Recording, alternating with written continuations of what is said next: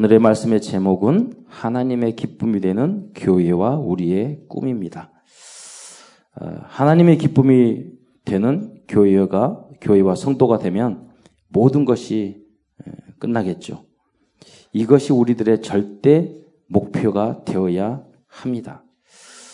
어, 이번 어, 달에는 우리 교회 51주년 어, 설립 기념일이 에, 들어있는 달입니다. 그래서 하나님께 찬양으로 또 성가대가 영광을 돌리기도 합니다. 우리는 이제 앞으로 51주년이 됐는데 100년의 응답, 천, 천년의 응답을 바라보면서 어, 오늘 하루를 승리하는 그러한 성도들이 되어야 되겠습니다. 음, 하나님이 반전히 주신 그런 꿈, 하나님이 주신 그런 비전, 예, 그를 향하여 하나님이 여러분의 도전하는 여러분 모든 성도들이 되시기를 축원드립니다.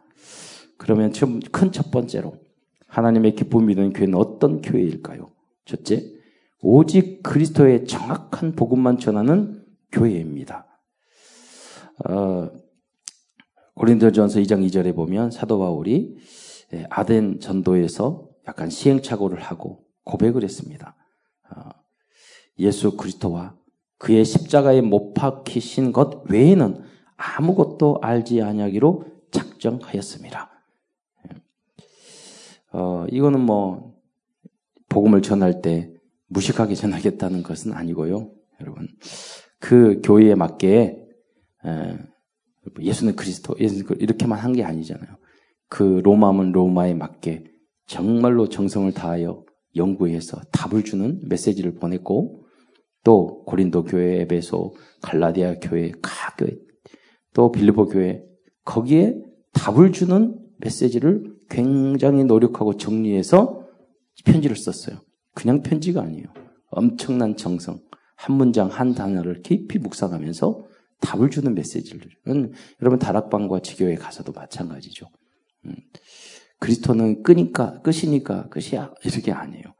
정말로 우리 기도를. 그러나 사도 바울은 뭐냐면 그리스도 안에 있는 안에 다 있다. 할렐루야. 그 결론을 내는 거예요. 다른 것은 필요 없다. 음. 아, 그래서 복음 안에 여러분 다 있음을 여러분이 먼저 보시고 체험하시고 증인이 되는 여러분 되시기를 축원드립니다. 그게 뭐냐면 오직 문제는 뭐냐면 오직 외에 그리스도 외에 다른 길도 구원받을 수 있다고 주장하는 우리 제가 우리 우리 한국에 지금도 자기가 하나님이라는 사람이 70명이 된대요. 그리스도라는 사람도 있고 다른 종교, 다른 이단 너무 많지 않습니까?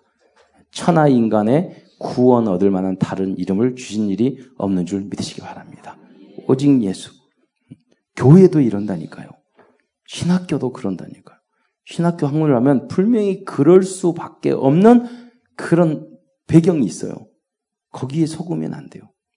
그래서 신학생들 들어갈 때는 목사로 들어갔다 나올 때는 불신자로 나온다는 게 정말 학문적으로 복음의 뿌리를 내리지 않고 일반 신학을 하게 되면 외국 유학 가게 되면 그렇게 되게 돼 있어요. 예. 여러분 어떤 어, 세상적인 지식과 학문 속에서도 흔들리지 않고 오직 예수를 사수하는 어, 지키는 그러한 여러분과 우리 교회가 어, 될 줄로 믿습니다. 그게 하나님이 정말 하나님이 기뻐하시는 교회가 그런 교회입니다. 두 번째는 예배가 살아있는 그런 어, 교회입니다.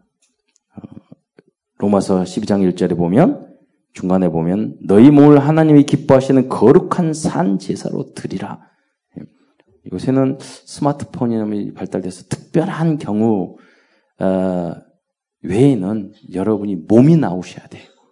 그러니까 스마트폰만 눈으로 보는 게 아니라 이렇게 몸이 나와야 돼.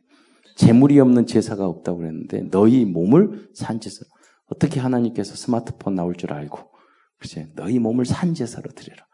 찬양이 그러게 뜨거운 마음으로 찬양하고 뜨거운 마음으로 우리의 몸을 들여서 찬양하는 거예요. 온 마음과 정성을 다하여 찬양하고 기도하고 그게 뭐냐면 산 제사로 나를 들 교회에서 헌신하고 봉사하고 뜨겁게 열정적으로 내 산 제사로 드리는 거예요.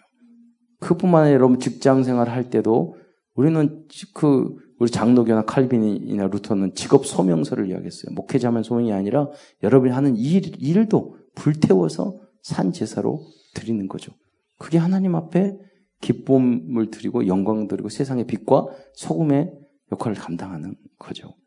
요셉이 그랬잖아요. 성경에 나온 모든 렘런트들이 그랬어요. 여러분이 체질이 그렇게 되시기를 축원드립니다. 그리고 히브리 10장 20절에 보면은 모이기를 피하는 어떤 사람들의 습관과 같이 하지 말고 이게 습관이 중요한 겁니다. 안 나오다. 여러분 마음속에 아, 내가 수요 예배 안 나가야지. 내가 금요일 예배 안 나가야지. 나는 뭐, 이 뭐, 어떤 것만 해야지. 그렇게 정하면, 정하면 그렇게 습관대로 된다니까요. 그래서 여러분이 모이기를 피하는 어떤 사람들의 습관, 여러분 습관이 정말로 모, 오직 권하여 그랬어요. 야, 가자. 모이자. 하자. 다락방도 하고, 지교회도 하고, 예배도 가고. 그날이 가까움을 볼수록 더욱 그리하자. 그래서 모여야지 예배가 되는 거잖아요. 예.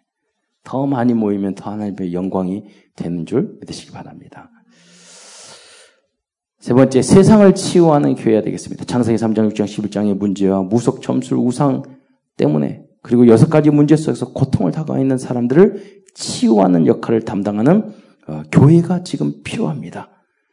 그 천명, 소명, 사명을 감당하는 교회, 하나님이 기뻐하시는 교회인 줄 믿으시기 바랍니다.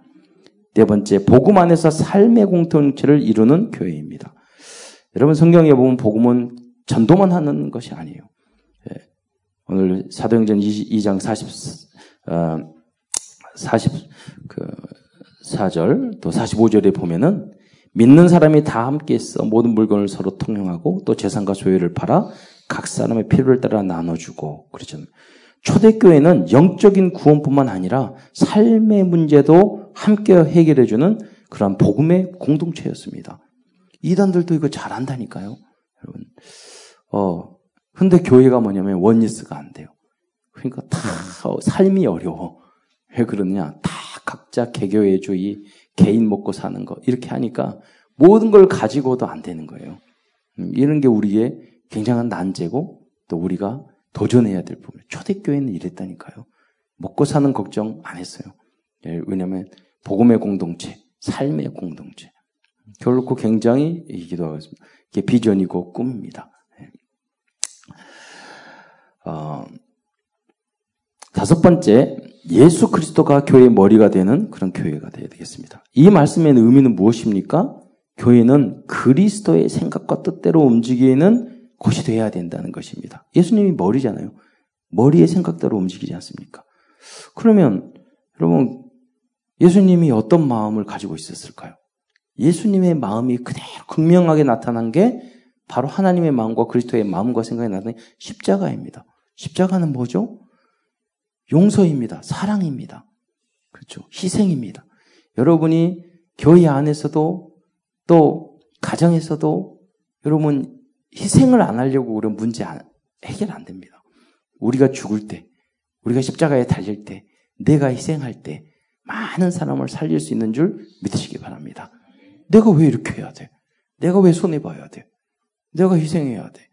내가 일을 왜 해야 돼? 그러면요, 어, 여러분, 그, 살릴 수 없습니다.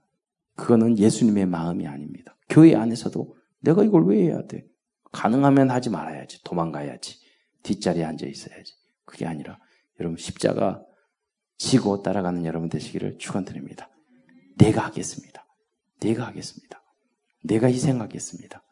내가 먼저 용서하겠습니다. 내가 먼저 손해 보겠습니다. 내가 예수님은 뺨 맞았잖아요. 내가 수치를 당하고 침뱉음을 당했잖아요. 그래도 내가 주님의 은혜와 사랑을 받았으니 이거 아무것도 아닙니다. 이렇게 생각하는 성도들이 중간중간, 중간 사역자가 있다면 이 교회는 하나님의 나라가 될 것입니다. 그래서 여러분이 현장에 가서, 가정에 가서 그렇게 해보세요. 그러면 다 살리는 거예요. 어떻게 살리러 갑니까? 예, 학교에 가서 친구들 왕따 당하고 외롭고 친구 없는 친구에 가가지고 예수님이 내 친구, 난 버려줄 수밖에 없는데 우리 친구가 되셨잖아요. 여러분이 가서 친구가 되어줘 보세요. 그렇게 하는 거예요. 그러면 여러분 행복하지 않은 사람의 특징이 뭔, 뭔지 아세요? 나만을 위해서 살려고 하면 행복하지 않습니다. 오늘 당장 행복할 수 있어요. 내가 남을 위해서 살겠다고 생각을 조금 바꿔보세요. 그렇잖아요. 살리러 가자. 살리러 가겠다. 내가 할 일이 많으신다니까요. 오라는 데는 없어도요. 내가 살리러 가려고 그러면 갈 때는 굉장히 많아요. 그러다 보면 막 부르는, 부르, 어디, 그러시다 우리 사역자들은요, 막 오라, 오라고 한대요. 밥 사주고. 막 그러다 바빠요, 시간이. 진짜. 뭐 아무것도 안 하시는 백수신데요. 백수가 저기 과로사 한다고 얼마나 불러가지고 가는 곳이 많, 많은지 몰라요. 안에 있으면. 현장을 예수의 마음을 가지고 살리는 여러분이 되시기를 축원드립니다. 또 전도와 선교를 위해 헌신하는 교회입니다. 안디옥 교회는 그렇게 했을 때 많은 제 파송했잖아요.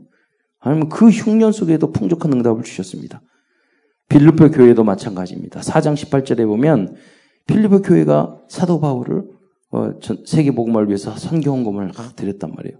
그러니까 뭐라고 하냐면 이는 받을 만한 향기로운 제물이요 하나님을 기쁘시게 하는 것이라. 할렐루야. 음. 여러분들이 얼마나 어, 우리가 많은 숫자가 아닌데 헌신해서 여기까지 왔잖아요. 우리 교회를 든든히 세우고 또 그 틈틈이 다 선교했잖아요.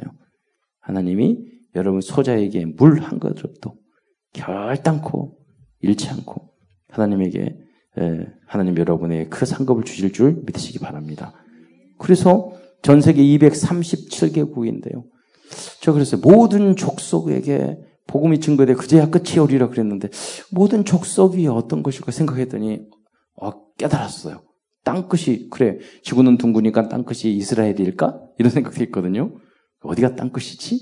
음, 땅끝은 아 동성애인가 중독인가 땅끝 여기 생각이 나왔거지 그 생각이 들었어요. 아 모든 언어 모든 족속 그래서 찾아봤더니 언어가 전 세계에 7천 개의 언어가 있대요. 그러니까 어느 날 마지막으로 복음 전하다가 복음 소식 우리가 번역을 계속 하잖아요. 그러다가 마지막 남아있는 언어로 번역해가지고 예수는 그리스도 그러면 예수님 뿅 오시지 않을까. 그래서 모든 나라 모든 족속. 어, 근데 참 재밌는 게요. 이 7천 개 언어 중에서 거의 90%가 10만 미만이래요. 근데 더 재밌는 건 뭐냐면 약 BBC에서 조사를 했는데 약 46개 정도의 언어는 그 한두 명이 지금 쓰고 있대요.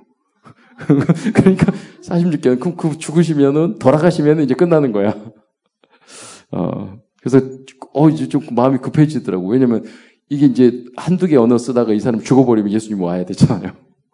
그렇잖아요. 이거 복음 전거한 게 아니라 그 사람 죽어도 이제 없는 거 아니에요. 내 나름대로 이런 생각도 해왔습니다. 그래서 어제도 유지길 선교사님과 통화했는데 통화했는데 이걸 언어로 237개 모든 나라 음, 그걸 다 번역해야 되지 않겠냐고 그랬거든요.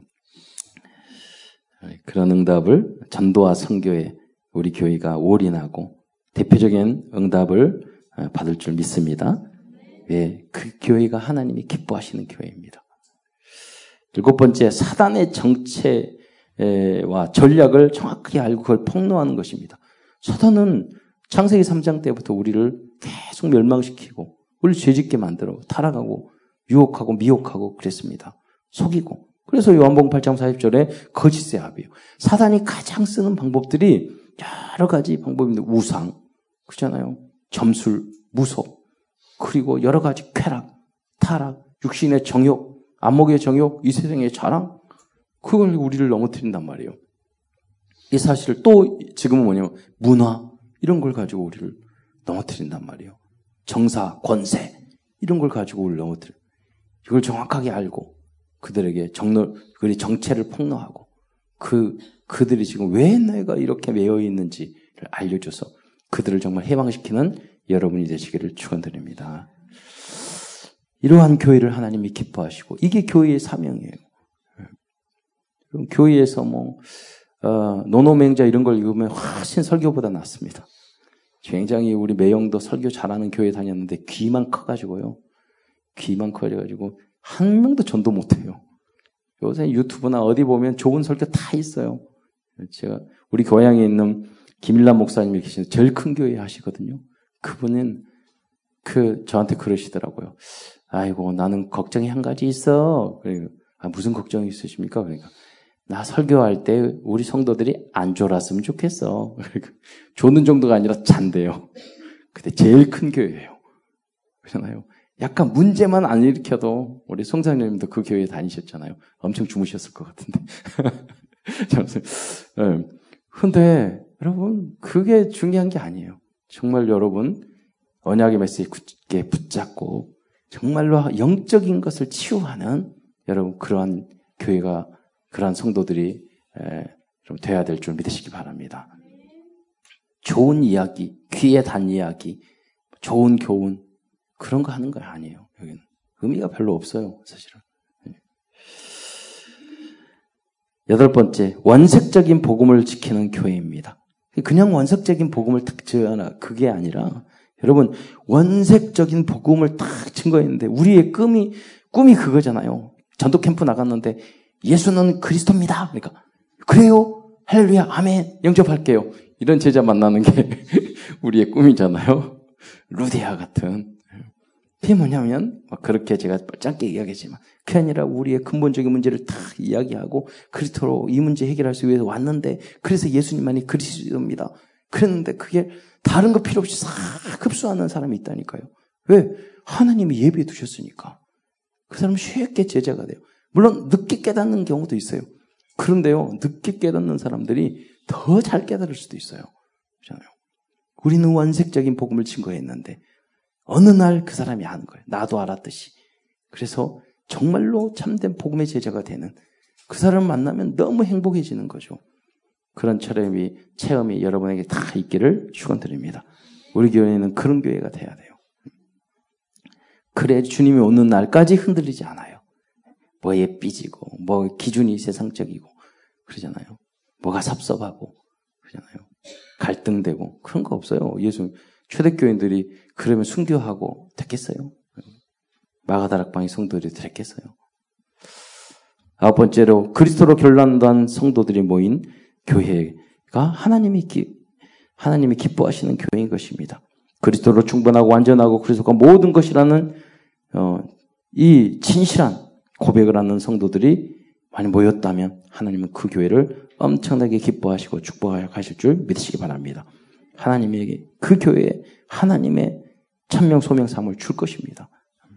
열 번째 후대에게 정확한 복음의 언약을 전달되는 교회입니다. 요한복음 21장 15절 17절에 보면 예수님이 베드로에게 말하잖아요. 내 양을 먹이라, 내 양을 치라, 또 내 양을 먹이라. 세 번이나 강조했다니까요. 우리는 후대에게 후대를 복음으로 먹이고 우리 여러 가지로 치고 키우고 그런 시스템을 우리가 우리 교회 안에 갖추는 것이 하나님의 뜻이고 지금 하나님이 기뻐하시는 교회인 줄 믿으시기 바랍니다. 자, 그리고 큰 두 번째로 우리들이 그렇다면 기도하면서 도전해야 될 참사랑의 꿈은 무엇일까요? 창세기 3장 15절, 출애굽기 3장 18절, 이사야 7장 14절, 마태복음 16장 16절에 정확한 복음의 언약을 전달하는 교회가 되는 것입니다. 주님이 오시는 그날까지. 두 번째로 100명 이상의 선교사를 파송하고 결국은 다른 복음적 복음적인 복음을 전하는 교회와 함께 협력해서 237개국 7천 개의 민, 이 언어와 족속들을 살리는 그 일을 하는 게 우리 교회의 꿈입니다. 세 번째, 우리들이 현장, 현재 집중하고 해야 될 꿈은 900 현장, 300 다락방, 300 지교회, 300 전도 캠프 현장을 통해서 3천 제자의 응답을 받는 것입니다. 우리가 원색적인 복음 그리스도만 누렸는데 제자를 만나고 그리고 현장에서 다락방, 미션홈, 지교회를 하다가 하나님 나라가 누룩처럼 확장되는 그런 응답을 누리는 여러분 되시기를 축원드립니다. 네 번째 후대 후대를 영적 서밋, 기능 서밋, 문화의 서밋으로 키우는 것입니다. 다섯 번째 성경적인 전도 운동의 모델을 세우는 것입니다. 여섯 번째 전도 복지, 전도 엔지를 통해서 복지와 선교의 패러다임을 바꾸는 일을 어, 해야 하겠습니다. 마지막으로 가장 중요한 목표와 꿈은 모든 성도들을 복음과 그리스도로 결론 내고 그리스도 한 분만으로 정말로 행복한 그런 절대 제자로 양육하는 것. 그것이 우리 교회의 꿈입니다.